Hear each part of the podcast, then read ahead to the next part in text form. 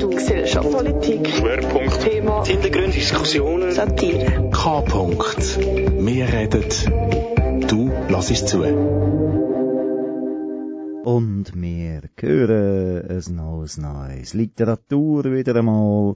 Mikrofon ist der Bruno Schlatter. Ich habe den Gnetha getroffen, mit dem über seine Karriere als Mundartschriftsteller geredet. Aber auch ein bisschen Musik hören wir, wo der Gierke beteiligt ist, und zwar Thomas und Kurt Marti, Rosa Laui, das ist zusammen mit Luisen. Und zwischen ihnen bringen wir noch ein bisschen Sachen, die er mit dem Greis und dem Apfelböck gemacht hat.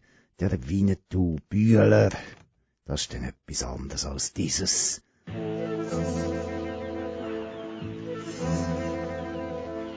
Aus Kindern hat der Winnetou den Nachmittag daheim verbracht. Er hat in Wabern gewohnt, im eigentlichen Künstlerviertel von Bern. Und in näherer Umgebung hat es keine anderen Kinder gegeben. Und der Winnetou hat sein überfülltes Büchergestell angeschaut und sich überlegt, welche Spielsachen er im Fall von einer Überschwemmung würde retten. Er hat auf jeden Fall bereit sein.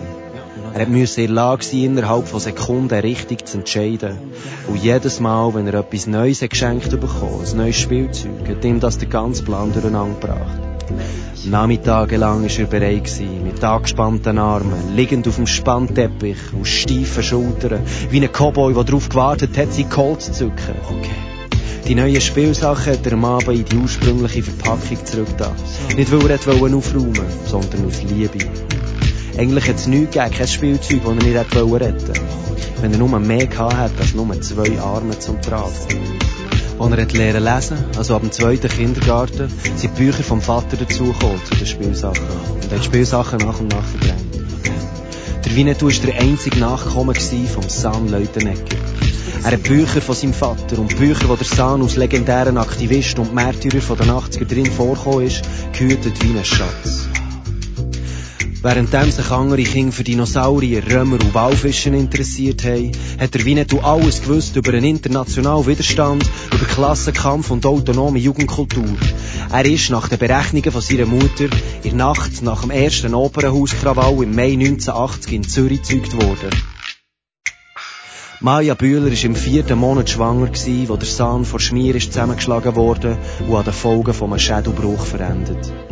Begegnet sie sich die beiden am Volkfestival in Landsburg während einem Konzert von Pfuri, Gorbs und Kniri. Als der Winnetou auf die Welt kam, ist Maya auf Wabern gezügelt, in die Wege von einer Kollegin. Sie hat eine Teilzeitstelle angenommen beim Franz Karl Weber.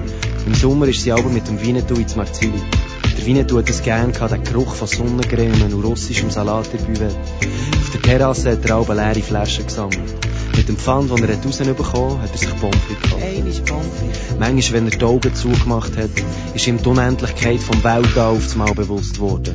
Egal, wo er je hergeht, solange sich das Weltall von ihm aus in alle Richtungen ausdehnt, ist er immer das Zentrum davon. Maya hat in ihrem Zimmer ein Atelier eingerichtet, das sie von Indianer-Comics produziert. Und immer wenn der japanische Kirschbaum blüht hat, hat sie sich vorgenommen, jetzt endlich den ersten Band zu veröffentlichen. Ja, ich bin der Gnetha, ich bin Autor. Von Herkunft her komme ich vom Theater. Ich bin recht jung ins Theater gegangen. Ähm, zuerst mal ins Stadttheater, in Bern, in Basel, bei uns Solothurn. Nachher bin ich auf Deutschland als Dramaturg und bin nachher Mitte neunziger Jahre in die Schweiz zurückgekommen und bin dann, dann in die freie Szene. Ich bin dann Co-Leiter geworden vom Theater Tuchlaube in Aarau und vom Theater Marie in Aarau.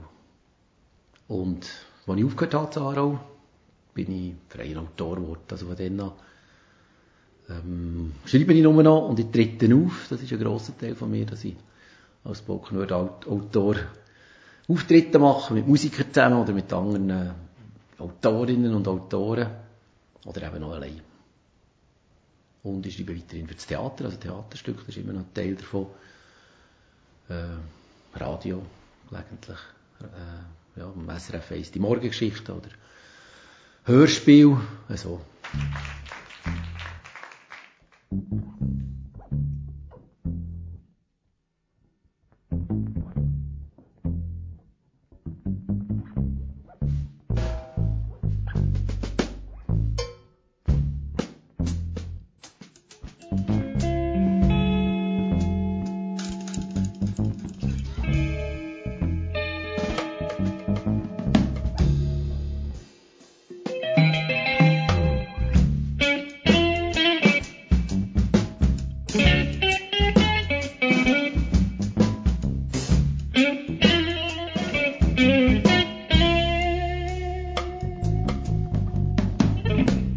noch nie.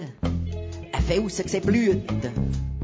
Was machst du, für Kinder zu verhüten? Denkst du denn im Flugzeug etwas beim Starten? Hättest schon gern ein Häuschen mit Garten.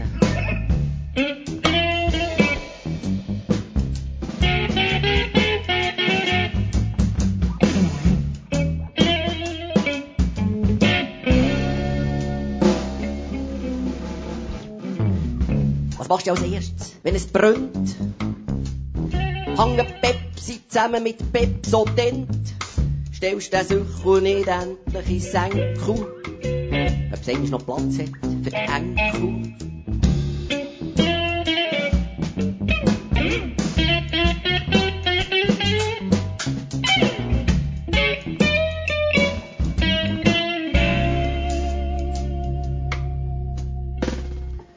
Wo gibt es die zartesten Spargel zum Znacht? Hast du auch schon Partnertausch gemacht? Soll man die Nestle-Aktien verkaufen? Warum gang im Auto statt laufen? Kennst du auch so Gedanken, die lästig ripsen? Was heisst das eigentlich, Apokalypse?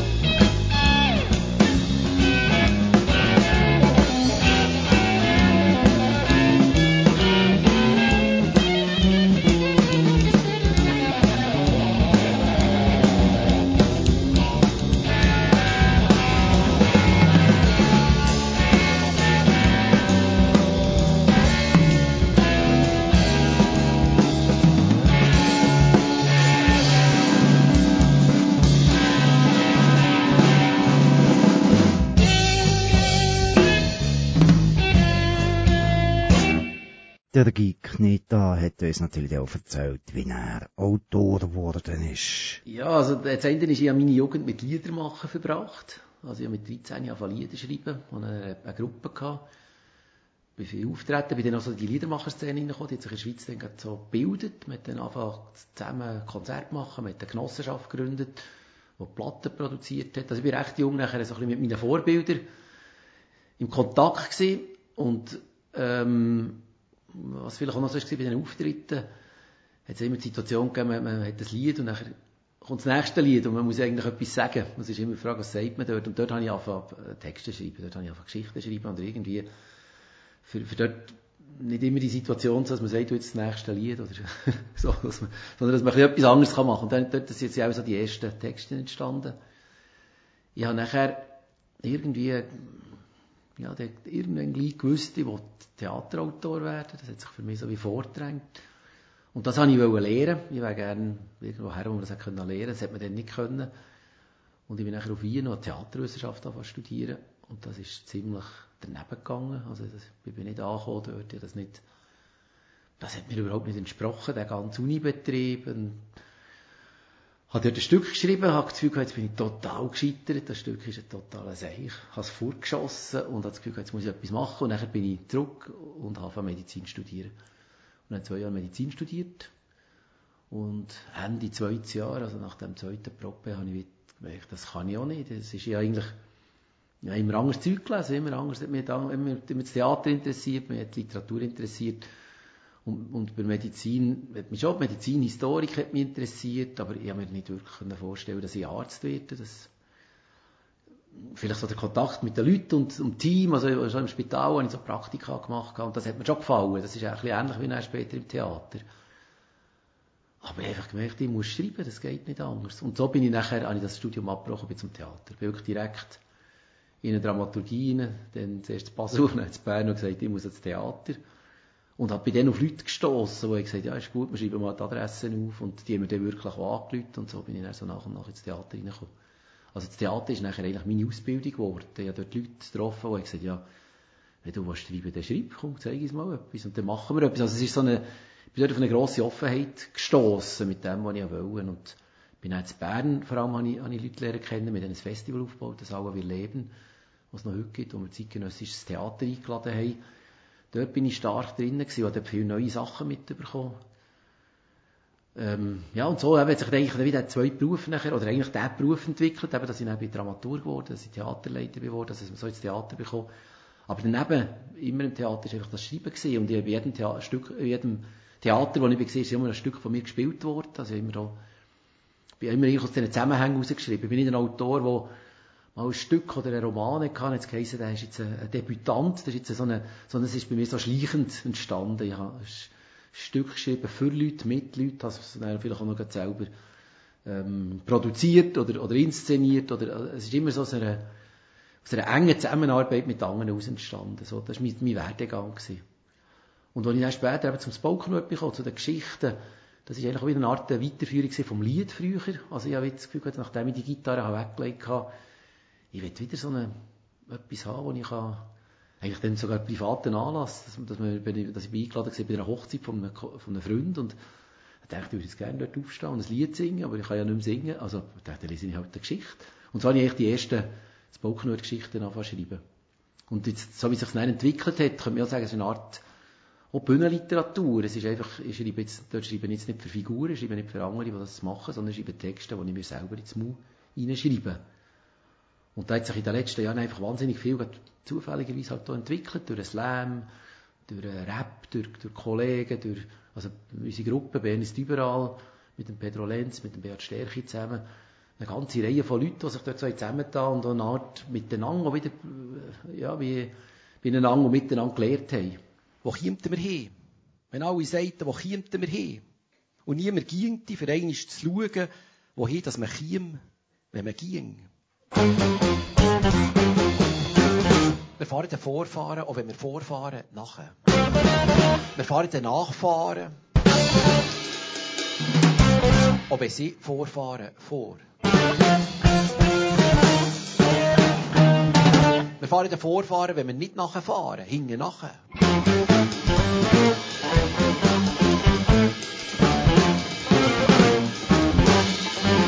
Wir fahren den Nachfahren, wenn sie nicht nachher fahren, gehen voraus. Wir fahren auf die Vorfahren, wenn sie uns einfahren, ab. Uns fahren die Nachfahren.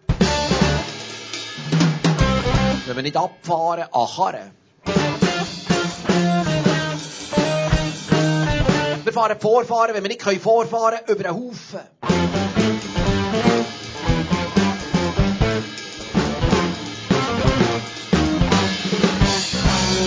Fahren, nachfahren, wenn wir auffahren, hinten rein.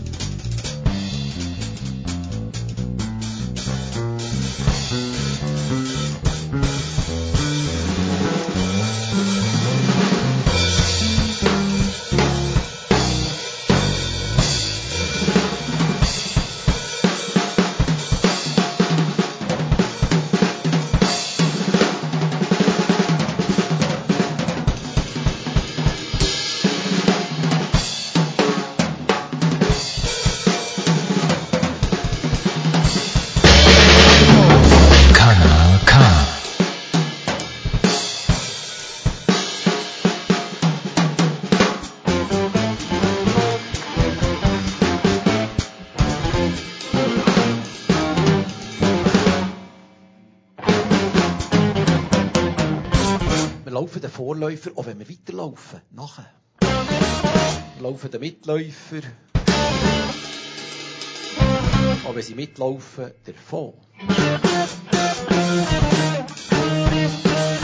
Wir bilden uns auf unsere Vorbilder, auch wenn wir uns weiterbilden, etwas ein.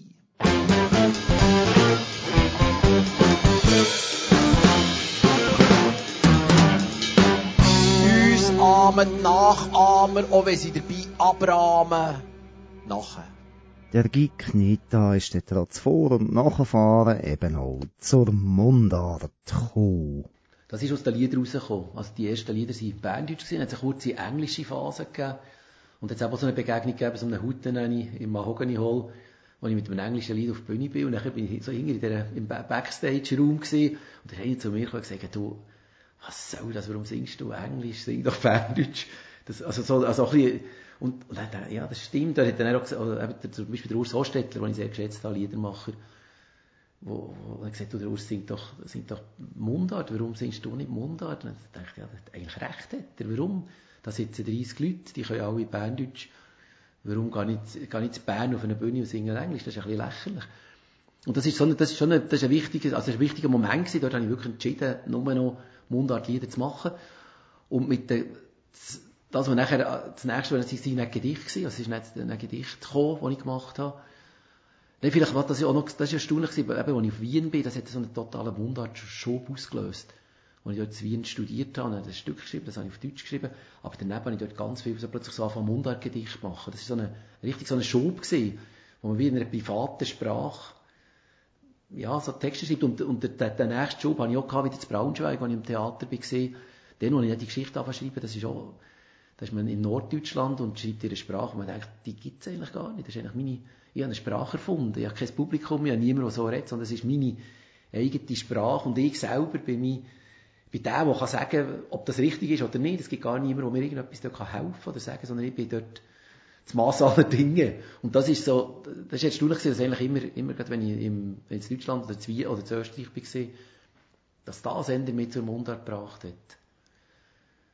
Und nachher ist es eben, das ist dann gleich mal auch mit dem Theater natürlich, ich habe viel für Kinder und für Jugendliche geschrieben. Und dort ist klar, dass man in der Schweiz, wenn man für Kinder und Jugendliche, dass man einfach in Mundart, sonst ist es, also man will ja, will ja nach an Kind her. Und was nachher auch ist, wenn man es macht, man entdeckt nachher halt schnell, welche Künstlichkeiten in der Mundart möglich sind. Also das ist, finde ich, wirklich viel faszinierender im Moment, oder eigentlich seit langem faszinierender, als dass es eben nach ist und dass es ist, ist die Künstlichkeit, die man machen kann, dass man eigentlich mit dieser Sprache ganz hochartifizielle Sachen kann machen und die Leute merken es nicht. Man kann, man kann, ähm, ja, man kann Wörter wegstreichen, man kann fast, fast konkret vorgehen. Ich habe heute Morgen einen Workshop mit der, mit der Klasse Luzern und habe gesagt, tut zwei Wörter oder zwei Redewendungen aus der Mundart nehmen und probiert in einem Text, die so manchmal wie möglich zu verwenden. Und sie haben schon, sie haben vorher schon einmal einen Text geschrieben, es ist um eine Narbe gegangen, sie müssen beschreiben, wie sie zu diesen Narben sind gekommen. Es hat sehr schöne Geschichten gegeben. Und dann haben sie die Geschichte nochmal umgeschrieben mit diesen Redewendungen. Und da hat es einen gehabt, der zum Beispiel immer «aso» reingenommen hat. Und mit dem Text, jeder zweite Satz «aso», und dann bin ich «aso» dorthin und habe alles «aso» gemacht und «aso», das merkt man gar nicht, das ist in der Mundart so eine, obwohl es wirklich hochkünstlich ist, es ist absolut reingeflickt, es ist reingepastet, es ist rein, reingedrückt, es ist, wenn man das aber im, jetzt im, im Hochsprach macht, dann würde das sofort sehr künstlich wirken. In der Mundart schluckt man das, obwohl es so ein, ein sehr künstliches Mittel ist. Und das gefällt mir, das gefällt mir sehr, dass man in der Mundart wirklich so Sachen kann machen kann, oder eben auch ein bisschen bis dorthin, wo Canetti seine akustische Maske, also Canetti, der ja gesagt hat, jeder Mensch hat maximal fünfhundert Wörter. Und aus diesen fünfhundert Wörtern kann man, wie aus Leder oder wie aus, aus Lehm, kann man eine Maske formen, also eine, Sprache, eine akustische Maske, die eigentlich einen Mensch bezeichnet. Und so das Prinzip von Canetti gefällt mir sehr. Also, der Canetti war dort wahnsinnig virtuos gewesen, das kann ich nicht, weil ich glaube, es gibt niemanden, der das wieder Canetti kann. Canetti ist in einem vielsprachigen Raum aufgewachsen, ist sehr, aber selber sehr, sehr mehrsprachig gewesen, hat auch ganz genau können beschreiben durch so eine akustische Maske, wo jemand herkommt, was das für ein Dialekt ist, was das für eine Färbung ist. Also so weit wie der Canetti kann, kann ich das nicht, aber, aber, aber die Idee, das Prinzip, das gefällt mir gut, dass eigentlich eine, dass, dass Menschen im Prinzip eine Maske haben, eine akustische Maske, dass man die kann gestalten kann, dass man, dass sich jemand über die Art, wie er redet und was er, ja, mehr wie er redet, sich eigentlich äussert. Und das ist das, was mich im Umgang mit, mit der Mundart häufig fast mehr interessiert. Also wie wird es gebraucht, als was wird gesagt. Weil das, was, was wird gesagt, transportiert es eigentlich immer mit.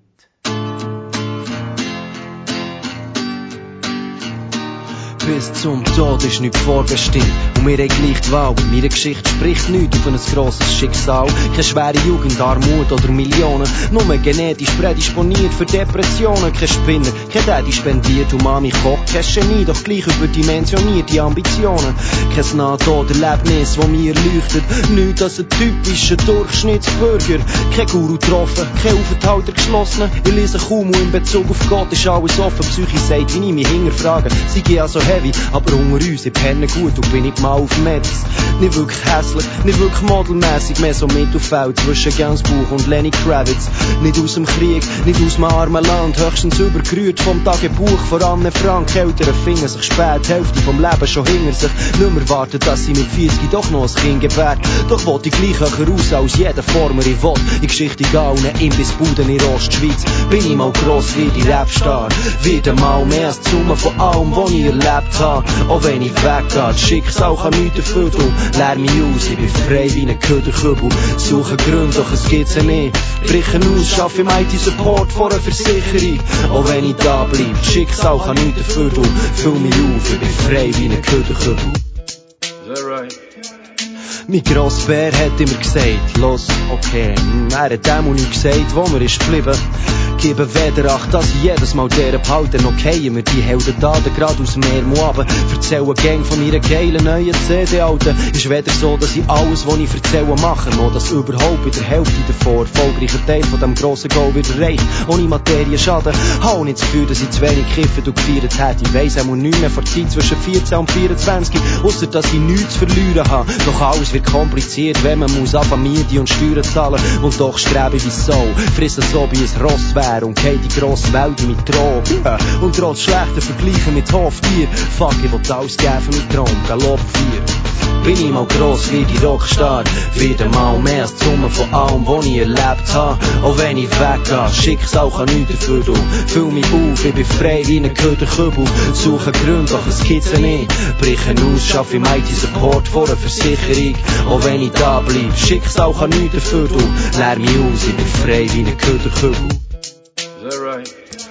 Manchmal glaube ich, ich kann mich nur durch fremde Augen betrachten. Und die Folge ist, ich würde alles machen für kleine Beachtung. Aber klar mache ich es aus Liebe zur Kunst. Für was denn sonst? Er muss sicher nicht für Cash oder herzige Ärsche und Brüste. Wie Abwägung, wer will das schon? Warum würde ich arbeiten hart? Wenn nicht, dass ich mal eines Tages mit ein paar kreativen Portemonnaie basteln könnte. Aquarell malen bei Kerzenlicht durch Räucherstäbli im genossenschaftlich gemieteten Atelier. Ich bin nicht gross oder stark, ich bin nur wortgewandt. Erfolg macht sexy und gibt weniger zu tun als Sport machen. Aus Typ kannst du machen, was du willst, Mann. Wär Die Frau wäre ich bekannt als die grösste Dorfschlampe. Ich engagiere mich nicht aus Liebe zur Menschheit. Fährt nur, dass die Leute finden, ich sei der grösste Held. Doch es gibt keinen schlechten Grund, um das Richtige zu machen. Richter ist gefickt und Geschichte wird mir recht.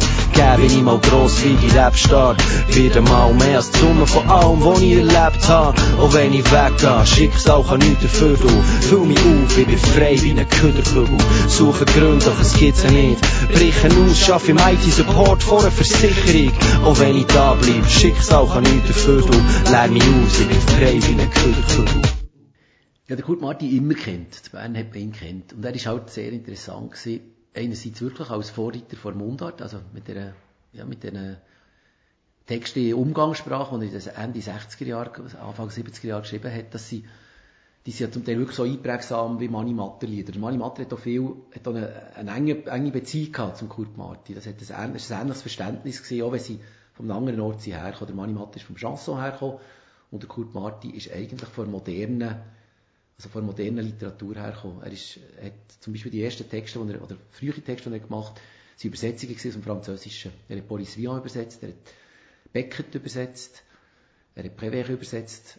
Und das ist ja dann, also in den fünfziger, sechziger Jahren, das ist die absolute, das war Avantgarde gewesen. Also es waren eigentlich Leute gewesen, ja, wo, und er hat eigentlich probiert, wie die Moderne in die Mundart zu übersetzen. Er hat eigentlich in Mundart genauso heutige Texte zu machen und eben nicht, nicht rückwärts gewandt. Es gibt so einen kleinen Text, den er beschreibt, wie dann in der Mundartliteratur hat es keinen Traktor gegeben. Die Landwirtschaft hat zwar schon längstens den Traktor gehabt, aber die haben immer noch dichtet von eigentlich von einer bäuerischen Vergangenheit, die hundert Jahre zurückgelegen ist. Also die Mundart war dort unglaublich im Rückstand gewesen. Und der Kurt Marti hat eigentlich, eigentlich Moderne in, in, in die Mundart hineingebracht. Ich habe das umgekehrt natürlich viel später lernen können, dann ist das alles schon, das hat es auch schon gegeben. Also ich habe, ich habe Kurt Marti imitiert, ohne genau zu wissen, dass ich eigentlich die, ja, zum Teil die Original gar nicht kennt. Ich habe sie zum Teil auch imitiert über auch die Liedermacher-Szene, die sich stark auf ihn bezogen hat, oder die Sachen wie so weiterdichtet hat. Oder eben die moderne Mundart, das ist auch das, das muss fast wie ein Volkssport gewesen sein. Also das hat noch fast mehr ausgelöst, wahrscheinlich als heute der Slam oder, oder, oder, oder ähnlich wie der Slam oder wie Bernis überall. Also es ist ähnliche Traditionen. Also eine Zeit lang haben ganz viele Leute so moderne Mundart gemacht, das ist relativ schnell wieder verschwunden. Und ich habe dort das wie in einer nächsten Welle auch halt mitbekommen. Das ist wie, natürlich auch über die Musik, also mir ist auch die Musik nach gewesen. Dann hat mich der Kurt Marti immer interessiert, natürlich als, als politischer Mensch. Er war jemand, der im Kalten Krieg sehr angestossen ist, also sehr bekämpft wurde, obwohl er eigentlich ein, ein ganz kritischer, fragender Geist war. Er ist ja nicht jemand, der eigentlich nicht ein, ja, was er, er ist politisch sehr, sehr dezidiert gewesen. Er hat sich sehr klar für, also die Welt oder, oder ökologische Themen sehr früh, sehr dezidiert ausgedrückt. Aber immer eigentlich als Christ und als Pfarrer, als, er ist nicht, äh, also sein sein politisches Engagement, oder er ist auch so in die Literatur, ist er gekommen, wo er die Unterschriften gesammelt gegen die, gegen die atomare Bewaffnung von der Schweiz. Also es hat ja Zeit gegeben, wo, er, wo man in der Schweiz hat eine Atombombe bauen.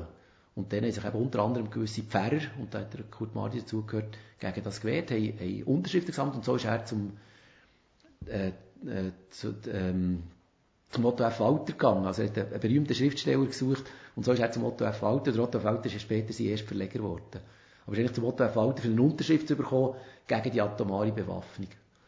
Und das hat mir immer, das hat mir immer sehr gefallen. Also der Kurt Marti ist jemand, wo man sich politisch auf ihn können beziehen konnte. Er war ein Vorreiter gewesen, auch, also in Militärsachen. Es gibt im Tagebuch, wo er Militärverweigerer unterstützt und, und, ähm, auch in einem Prozess, also er beschreibt dort auch einen Prozess, wo er als Anwalt quasi auftritt. Ähm, also das sind auch so Punkte, die mir immer, das mir immer sehr, das hat mir immer sehr gefallen. Also ein aufrechter, Ähm, Mensch, der wirklich mit einem, mit einer klaren Haltung, aber, aber irgendwo eben ohne, schon ohne Dichter, also schon jemand, der viele Sachen von ihm sind sehr verspielt. Also man merkt, es kommt sehr viel aus dem Sprachspiel, aus, dem, aus der Beschäftigung mit der Sprache, aber eben mit der, auch mit, dem, mit der kritischen Beschäftigung. Also er entdeckt eigentlich viel aus der Sprache raus, in der, viel Sprachkritik, die er macht. Und das geht über das Spiel, das Spiel mit der Sprache, wo die Sprachkritik aufnimmt. Das hat mich sehr fasziniert, immer am Kurt Marti. Ihr hört das geile Kanal K. Am Mikrofon ist der Bruno Schlatter für ein neues, neues Literatur. Und zwar habe ich mit dem Gnetha gesprochen, Mundartautor, auch schon mal in Aarau, der Chef von Tuchlauben gsi. Oh, er hat auch noch Musik gemacht, zusammen mit dem Greis und Apfelböck und mit Luisen, dort haben sie Kurt Marti Text vertont. Alles, was ihr musikalisch gehört, kommt von diesen zwei C Ds.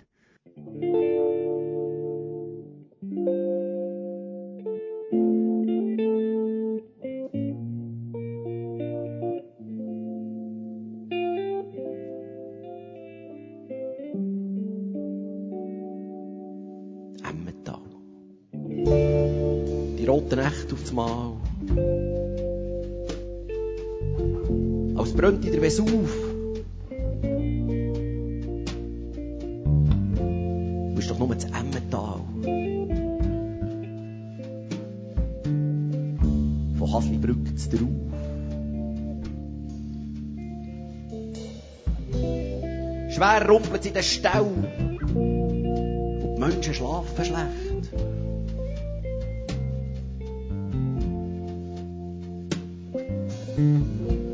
Der Himmel leuchtet hell. Was Gefürchiges ist das echt?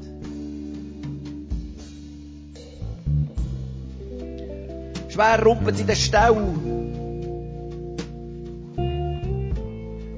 Und die Menschen rasen schnell. Sie landen in den Gräben.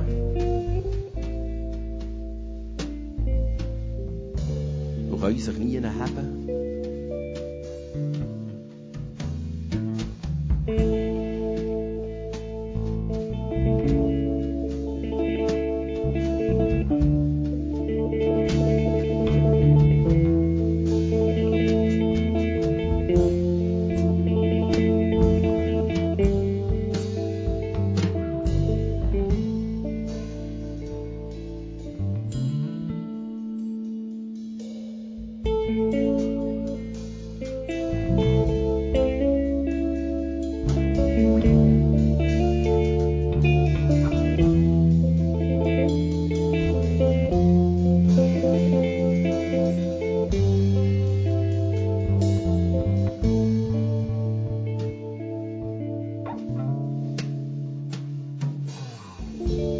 die roten Nächte aufs Mal.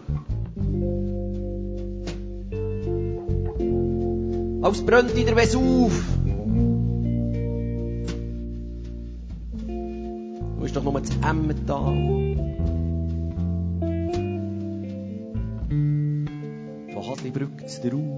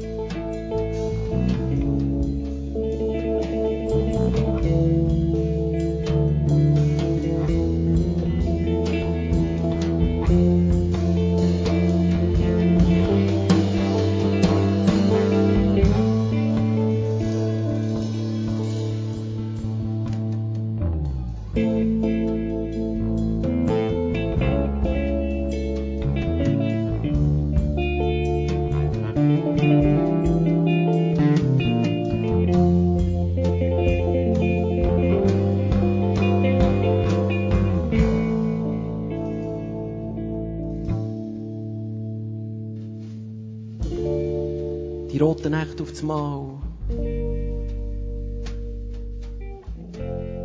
Als brennt in der Vesuv.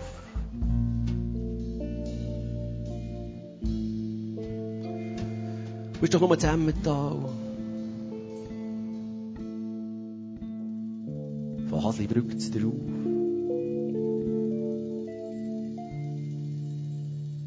Ich habe ihn erst viel später, also ich habe ihn zu seinem siebzigsten Geburtstag mal eingeladen gehabt, zu einem Theaterstück, aber da haben wir noch nicht so Kontakt gehabt, dann ab und zu einen Böss getroffen. Und das war auch sehr schön gewesen, als ich den Kurt Marti mal einen Böss getroffen habe, bin ich auf ihn zu, habe mich, habe mich vorgestellt, dann hat er gesagt, jetzt habe ich gerade euer Buch gelesen. Und dann hat, hat er mir erzählt, dass er gerade mein erstes Buch gelesen hat. Und das ist sehr, das ist auch selten, dass nicht so viele ältere Kollegen einfach einem wahrnimmt, die sagen, jetzt habe ich, jetzt habe ich dich gesehen, ja, das, gelesen, das interessiert mich, das hat mich wahnsinnig ausgezeichnet, ja, das hat mich, das hat mich sehr gefreut. Und nachher habe ich ihn richtig lernen kennen, eigentlich durch Joy Matter. Joy Matter hat nach dem Tod von der Frau von Kurt in jedem Monat zu einem zum Mittag eingeladen und hat dort einen Gast dazugenommen, weil sie dachte, das könnte Kurt Marti interessieren. Und so hat sie mich mal eingeladen und so habe ich ihn lernen kennen, ich habe einen grossen Respekt gehabt, gedacht, was rede ich mit ihm so? Das ist, und das war einfach ein sehr locker, schönes Mittag gewesen. Und ich habe das Gefühl, bei ihm muss man sich nichts verstellen, nichts ver- ich kann ihm von mir erzählen und er erzählt mir von sich. Und das ist, gibt viel, viel, viel, viel Verwandtschaft. Und von dort an hat es dann angefangen, dass ich ihn regelmässig zu besuchen. Also ganz am Schluss noch, als er wirklich schon sehr alt war. Aber das waren für mich immer einfach extrem beglückende Begegnungen gewesen, die ich auch häufig ein bisschen aufgeschrieben habe nachher. Weil er einfach auch in diesen ganzen ja, in dieser, in dieser körperlichen, in diesem körperlichen Zerfall einfach ganz ein wacher Geist war, der dem eigentlich mit Interesse zugeschaut hat. Also er hat immer eine, so eine Distanz gehabt, wo er auch können, sich wundern über sich oder sich wundern über das, was passiert. Und ihm das sagen und sagen, jetzt, das ist doch merkwürdig oder das ist doch erstaunlich. Oder, also so eine, eine ganz grosse Aufmerksamkeit. Und das, ja, das, also wenn er wirklich eigentlich bis zum Schluss ein ganz wacher, wacher, junger Mensch eigentlich geblieben ist. Es hat sicher mit dieser Begegnung zu tun, dass, dass ich mich auch stärker auf Texte habe eingelassen habe.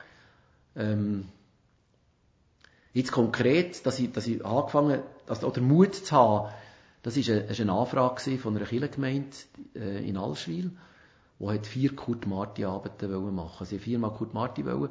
Und dann haben sie mich gefragt, mit, mit Jazz, also es war immer Marti meets Jazz. Und äh, dann haben sie mich gefragt, ob ich die Mundart-Sachen vortragen würde. Und dann habe ich ein bisschen gehadert, ich nicht recht gewusst, wie ich da, ja, ich habe mich nicht als, als, als Schauspieler verstanden. Und dann habe ich gemerkt, ich muss es einfach als Autor machen. Und dann habe ich einfach die Sachen verlängern, drüber schreiben, Schemen übernehmen und das eben zusammen mit der Musik, also eine Art wie Lieder einfach machen. Und das war für mich eine Entdeckung, das habe ich so noch, noch nie gemacht. Also, wenn man wirklich Material, Sprachmaterial nimmt und auch ein bisschen, ja, ein bisschen, ein bisschen drüber geht. Also, sagt so, jetzt mache ich etwas, mein eigenes Zeug draus, obwohl es ja starkes Material ist, aber ich mache, ich muss es länger machen, die Musik ist sonst viel zu kurz, das sind so kurze Sachen. Also, das hat mich, hat mich sehr ermutigt. Und jetzt, das Letzte, was ich gemacht habe, ist mit rausgegeben, die Gedichte aus dem Nachlass. Also, das ist einfach die, die, ja, man hat nachher, ja, als er, als er gestorben ist, habe ich durch, durch Kind oder durch den Sohn vor allem, hat er mir gezeigt, was im Nachlass ist, und da hat es einfach noch unveröffentlichte Mundartgedichte gegeben, vor allem viele Übersetzungen eben, von, von den eben die genannten, Wien, äh, vor allem. Und das hat mir sehr gefallen. Und das haben wir jetzt also eigentlich wirklich als Gesamte, also es gibt jetzt den gesammelten Kurt Marti, das gesammelte Mundartwerk von Kurt Marti jetzt in einem Buch.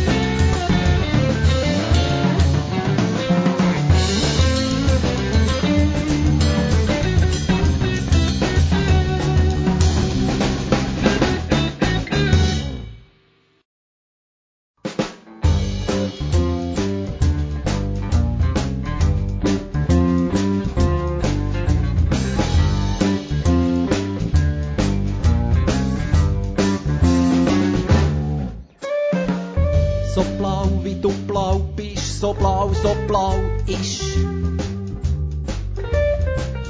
Bau kein See sonst, wie du blau bist, ist kein See sonst.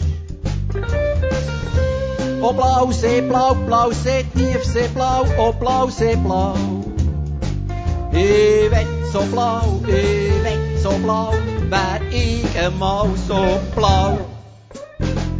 So weiss, wie du weiss bist, so weiss, so weiss, so weiss ist. Kein Stein sonst ist, kein Stein sonst, nein, kein Stein sonst. O weisser Stein, Stein weiss, Stein weiss. Wär ich so weiss, wär ich so weiss, ging's mir mies. So rot, wie du rot bist, so rot, so rot, so rot, so rot ist. Kein Horn sonst so rot, wie du rot bist, ist kein Horn sonst so rot.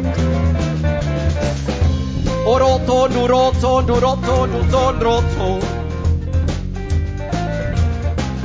Horn von gestern, Rot von morgen. So schwarz, wie du schwarz siehst, so schwarz, so schwarz, so schwarz sieht. Kein Wald sonst so schwarz, so schwarz, so schwarz, so schwarz, so schwarz, so schwarz. O Schwarzwald, schwarzer Wald, o schwarzer Wald, o Schwarzwald, schwarzer Wald. Seh ich so schwarz, wird's mir kalt.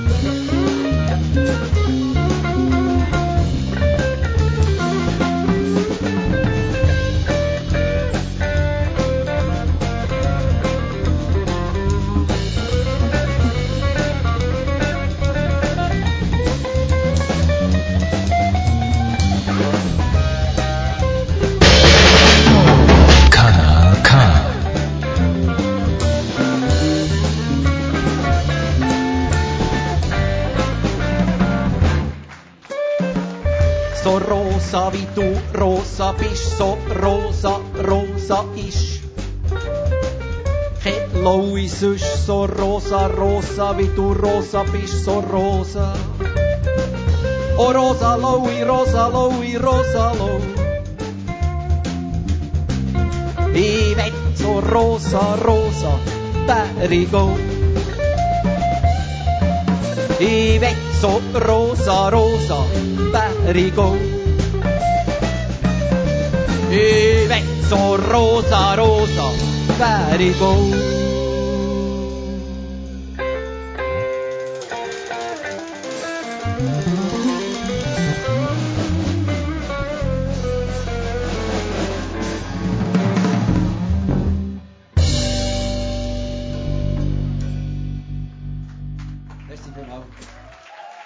Ich habe den, den Gnetha auch noch gefragt, wie das so ist, wenn er Mundarttext schreibe oder wenn er eben Theater schreibe, ob das so ziemlich das Gleiche ist, inhaltlich und stilistisch, oder ob sich das eher unterscheidet. Es ist sehr verwandt, weil bei beiden Orten geht es eigentlich aus der, ich aus der Sprache raus. Also ich komme eigentlich aus der Sprache, aus der, ich suche auch eine Art, wie immer das Erste, was ich wie, muss finden, überhaupt, um etwas zu schreiben, ist eine Art der Ton oder wie eine, ich brauche wie kleine Zellen, wie kleine Sprachzellen, die rausgeht.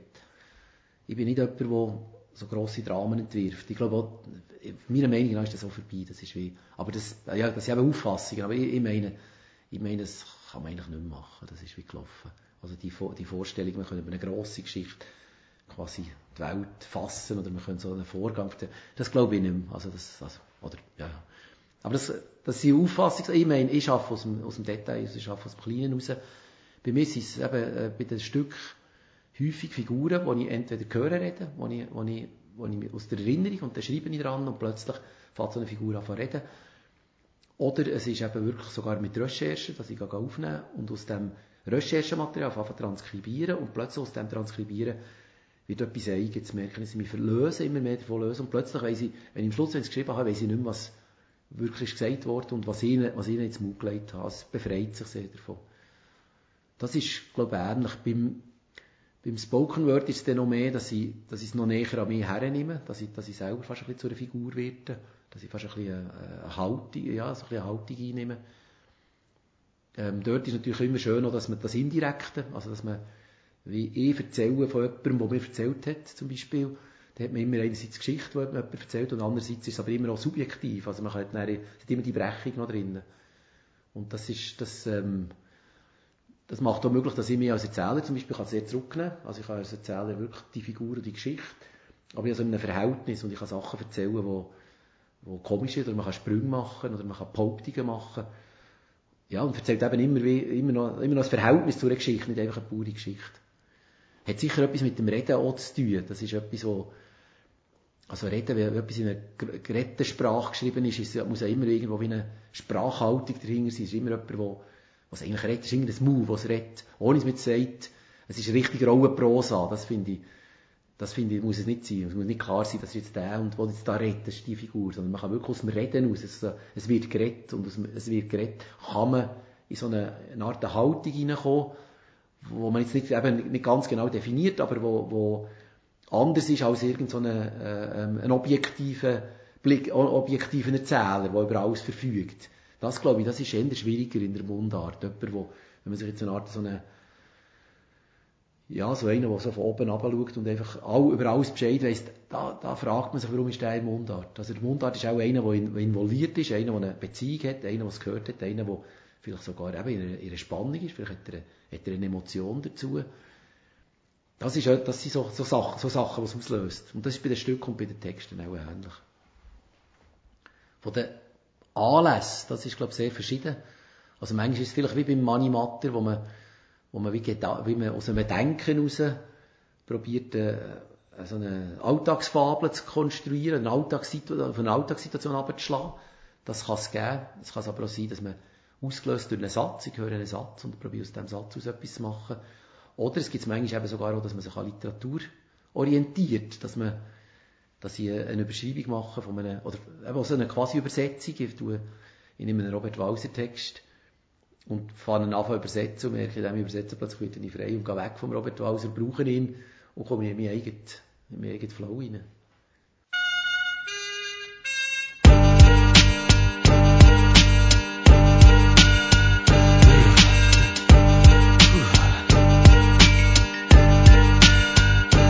Willkommen in Grönland. Sie auch versammelt in der Bahnhof Hauen. Wir haben den Plost, gibt warme Jacken in allen Farben. Wir haben das System unterwandert, alle Schlachten gekämpft. Jetzt ist Partyzeit, willkommen zum Erbe von achtundsechzig. Sitzen am Tisch mit früheren Nähe zu finden. Es ist Frühling, hören Joe und Bass im Meer die Bands. Wir sind Experten aus Märzen von Feindbildern. Nicht so Herbst, Winter, doch eigentlich sehr zufrieden. Werd nicht zurückgehen, bin wirklich schon zu weit. Endlich fällt Druck weg, müssen glücklich sein. Anarcho-liberal, alle Jungen der gleichen Fahne. Eine Einheit für mehr Freiheit, weniger Staat. Warten auf Mami vor dem Kindergarten. Irgendwann ist man einfach zahlt, um sich hinterfragen. Verlehrt, wie man überlebt, wie man kämpft, wie weg eure Zugeständnisse haben uns besänftigt. An noch eine letzte Karte in der Hang. Mondstecki im Mörgeli, sein Schrebergarten in Brand. Ja, das ist eine Beschreibung von einem Text von Robert Walser. Also der heisst «Nervös». Und ist vom, vom Prinzip her, wie ich es gemacht habe, ist es sehr ähnlich. Bei mir ist es nachher noch mehr, wie noch ein bisschen die Bögen, die drin vorkommen, noch ein bisschen, ein bisschen enger gemacht, und ein bisschen, ähm, ein bisschen beschleunigt und ein bisschen mehr zu Balkenwürdigen. Und der Walser hat natürlich Deutsch geschrieben. Also dort sind die Bögen ein bisschen grösser. Nervös. Ich bin nicht mehr der Jüngste, aber alt bin ich auch noch nicht. Ich habe viel erlebt, aber gegen das Bedürfnis mehr zu erleben, dass alles, was noch nicht gesehen ist, ich bin nicht mehr der Jüngste. Ich bin offen für Neues. Das alles kann es nicht gesehen sein. Auch wenn ich nicht mehr jeden Blödsinn muss mitmachen muss, ich bin offen für Neues. Ich habe es gesehen, aber das meiste habe ich nicht gesehen. Die meisten Filme habe ich nicht gesehen. Die meisten Bücher nicht gelesen. Ich habe es gesehen, aber das meiste habe ich nicht gesehen. An den meisten Orten bin ich nie gesehen. Die meisten Leute kenne ich nicht. Auch wenn ich nicht mehr jeden Blödsinn muss mitmachen muss, ich bin nicht mehr der Jüngste. Aber alt bin ich auch noch nicht. Ich habe viel erlebt, aber gegen noch das Bedürfnis mehr zu erleben. Ich bin sicher mit der einen oder dem anderen zusammen gewesen. Mit den meisten bin ich nicht zusammen gewesen. Ich bin offen für Neues. Und manchmal, wenn ich über alles das nachdenke, macht mich das nervös. Mit wie wenig ich bin zusammen war, ich muss nicht jeden Blödsinn mitmachen. Mich macht das nervös. Mich macht das alles zusammen nervös. Was ich in meinem Leben schon alles verpasst habe, was ich in meinem Leben noch alles verpasst habe, ich bin offen für Neues. Ich habe viel gesehen und jeden Blödsinn muss ich nicht mitmachen. Ich habe viel erreicht und viel kann ich nicht mehr erreichen, mehr muss ich nicht mehr erreichen. Ich könnte sicher noch das eine oder das andere, wie wenig aus mir geworden ist, was aus mir hätte können werden, was aus mir nicht mehr werden kann.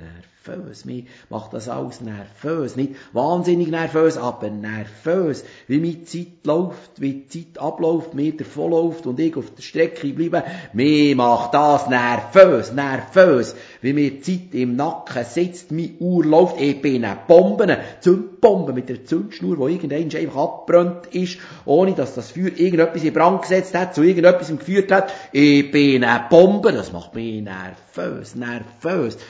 Nicht wahnsinnig nervös, aber nervös. Und manchmal macht es mich nervös, wie wenig nervös mich das alles macht. Als hätte ich noch alle Zeit vor der Welt und manchmal vergiss ich es einfach. Nicht, dass ich nicht daran denken würde, wie schnell das alles vorbei ist, wie spurlos das alles an mir vorbeigeht, wie spurlos ich vorbeigehe. Aber ich kann nicht sagen, dass mich das die ganze Zeit wird nervös machen. Manchmal macht es mich nervös, manchmal macht es mich nicht nervös, oder macht es mich nervös, dass mir das alles zusammen nicht nervöser macht, an mir vorbeigeht, und dann macht es mich nervös, dass ich nicht mehr alle Zeit vor der Welt habe, wo ich doch so viel Grund hätte, nervös zu sein. Ich bin nicht mehr der Jüngste. Aber alt bin ich auch noch nicht, ich habe viel erlebt, und ging noch das Bedürfnis, das eine oder das andere zu erleben, mit der einen oder dem anderen zusammen zu sein. Und manchmal verklüpfe ich darüber, wie viel von dem, was ich denke, ich schon x-mal gedacht habe, wie wenn ich sich mein Denken entwickelt hat in all diesen Jahren, dem ganzen Leben. Und manchmal verklüpfe ich darüber, wie nervös ich bin, dass selten ein neuer Gedanke dazukommt, meine Gedanken kreisen um den Tiger wie Raubtiere im Käfig. Das macht mich nervös. Mich macht das nervös. Nicht wahnsinnig nervös, aber nervös, nervös, nervös, nervös, nervös. Mich macht das nervös. Schon heisst's wieder. Tschüss zusammen. Das war noch ein neues Literatur gewesen, am Mikrofon der Bruno Schlatter. Ich habe gespielt C Ds, Hommage an Kurt Marti, Rosa Laui, vom Gnetha und Luisen. Dann haben wir gespielt Sachen von Gnetha, Greis und Apfelböck, Winnetou Bühler. Und überhaupt, wir haben mit dem Krneta geredet, über sein Autorsein, insbesondere eben Mundartautor. Man hätte noch viel mehr können reintun in die Sendung, aber jetzt ist es halb fertig. Ihr hört einfach jetzt fleissigst weiter Kanal K. Es kommt noch etwas nach uns, es geht weiter, es geht nämlich vierundzwanzig Stunden am Tag weiter, den ganzen Monat, und dann wird's November. Und am elften November, zu oben am sechsten ist dann wieder, schon wieder, noch ein neues Literatur. Wir gehen nämlich an das Sprachspiel in Meran, wo wir schon öfter berichtet haben, und tun dann das wieder in einem Stündchen zusammenfassen. Bis dann, habt's gut, macht's gut, hört Kanal K. Aber eigentlich wüsst, mit wem es zu tun hat, hat Winnetou gesagt. Er sei der Winnetou Bühler, Sohn vom legendären San Leutenecker. Er kann heissen, wie er will, hat der Dick gesagt, wer mit der Freundin vom Chef ummacht, fliegt raus. Von wo er soll wissen, dass das die Freundin vom Chef sei, hat der Winnetou gesagt. Überhaupt sei das Leibeigentum abgeschafft, das können sich einschreiben in sein reaktionäre Hirn. Wenn die Frau mit ihm rumknutschen will, dann hat der Dick den Winnetou gepackt und vor die Tür gestellt. Er hat hier Hausverbot, hat er ihm gesagt, Hausverbot ging wieder. Und der Winnetou hat gedacht, dass sie jetzt Grenzen vom gewaltlosen Widerstand. Gegen Barbarei war Gewaltlosigkeit schon gegen machtlos gewesen, und hat dem Dicken gesagt, ob er wüsste, dass die private Bewachungsfirma, die er für sie schafft, einem Faschist gehört. Einem Ostschweizer Jungunternehmer, der eine holocaustkritische Zeitung herausgegeben und in Ostschweiz Minarett verhindere. Wenn er es nicht einfach verreist, hat der Dick gesagt, hau ihm die Birnen aufs Pflaster. Aber Winnetou hat gesagt, das sei ein öffentlicher Raum. Vor den Handlangern vom Faschismus weicht er nicht zurück, kein Schritt. Da ist der Dick auf ihn zu, hat ihm eins in die Fresse gehauen, noch eins. Und als der Winnetou in die Knie ist, hat er ihm mit dem Scheichen in die Ranzen geschüttet, dass der Winnetou ist bleiben liegen und plötzlich aufgehört hat zu schnaufen.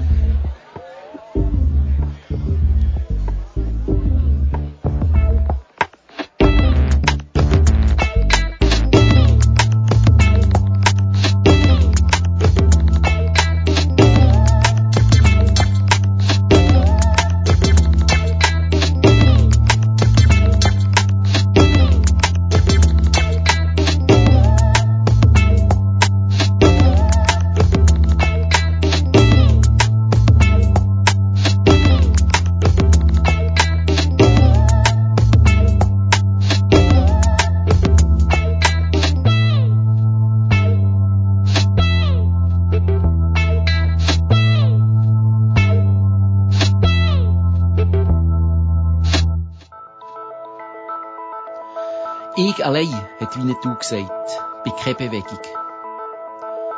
Ich kann bewegt sein, kann mich bewegen. Für das ich zur Bewegung werde, braucht es mehr als mich. Braucht es mehr wie mich, die bewegt sind, die sich bewegen, muss Bewegung über mich rausgehen. Wenn die Bewegung etwas bewegen will, muss sie wachsen. Sie fängt klein an, im Einzelnen setzt sich aus einzelnen Flämmchen zusammen, die zusammen zum Flächenbrand führen. In uns fängt Bewegung an. Wenn wir etwas bewegen wollen, müssen wir aufstehen. Müssen wir deutlich machen, dass wir aufgestanden sind, weil wir Teil sind von der Bewegung, die wir ausgelöst haben. In uns darf Bewegung nicht aufhören. Sonst implodieren wir, wir allein bewegen nichts. Die Bewegung entsteht mit uns und ohne uns. Sie entsteht nicht aus nichts. An vielen Orten gleichzeitig setzt sich aus verschiedenen Bewegungen zusammen, die sich darauf einigen, dass sie etwas wollen, wenn auch nicht das Gleiche, dann wenigstens zusammen. Es gibt Grund, warum Bewegung entsteht. Keine Bewegung entsteht grundlos. Das Bewegtsein vom Einzelnen und das Bewegen nützt nichts, wenn der Grund nicht gegeben ist. Wenn es zu wenig gibt, die die Bewegung spüren, je mehr es gibt, die die Bewegung spüren, umso mehr Grund hat Bewegung. Und umso mehr gibt es, die die Bewegung spüren, die Teil sein von der Bewegung, die sie selber mit auslösen. Wenn es zu wenig Grund gibt für die Bewegung oder anscheinend zu wenig Grund, implodiert der Einzel in sich selber, verpufft Bewegung resonanzlos im Nichts, wird der Einzel zum Einzeltäter, der allenfalls in Zukunft kann wirken, der sich Zukunft auf ihn kann beziehen. Jede Bewegung bezieht sich auf ihre Vorläufer. Wenn die Bewegung etwas will, muss sie klar machen, dass sie mehr will als sich selber. Dass sie über sich raus will wirken, dass sie viel umfasst und gleich alles, dass sie nicht mehr aufzuhalten ist. Je grösser die Bewegung ist, umso mehr kann sie wachsen. Je mehr sie umfasst, umso mehr nimmt sie mit auf. Und umso umfassender wirkt sie, sodass sie eines Tages nicht mehr aufzuhalten ist und alles mitnimmt. Ein Erdbeben auslöst und anschliessend ein Erdrutsch. Jede Bewegung will in Zukunft wirken, auch wenn sie abstreitet, dass es eine gibt. Die Bewegung will den Grund, der sie auslöst, überwinden. Sie will den Stillstand überwinden und sich nicht erschöpfen, indem sie etwas bewegt, das wieder zum Stillstand führt. Der Stillstand ist der Tod vor Bewegung, der Zustand, wo sie nicht dazu stehen kann, wo sie nicht meint und wo sie meint zu überwinden. Im Grunde genommen ist Bewegung tot, wenn sie sich als Bewegung bezeichnet. Wenn sie sich breit macht, in den Begriffen einrichtet in der Sprache. Bewegung ist ausserhalb der Sprache. Sie braucht die Sprache nur für sich selber zu erzeugen, sich kenntlich zu machen in Unkenntlichkeit, sich zu vervielfachen. Wenn die Bewegung aber zur Massenbewegung wird, ist sie ebenfalls tot. Eine Masse kann sich nicht mehr bewegen. Sie ist verdammt zum Stillstand. Bewegen kann sich nur der Einzel. Mir, also ich.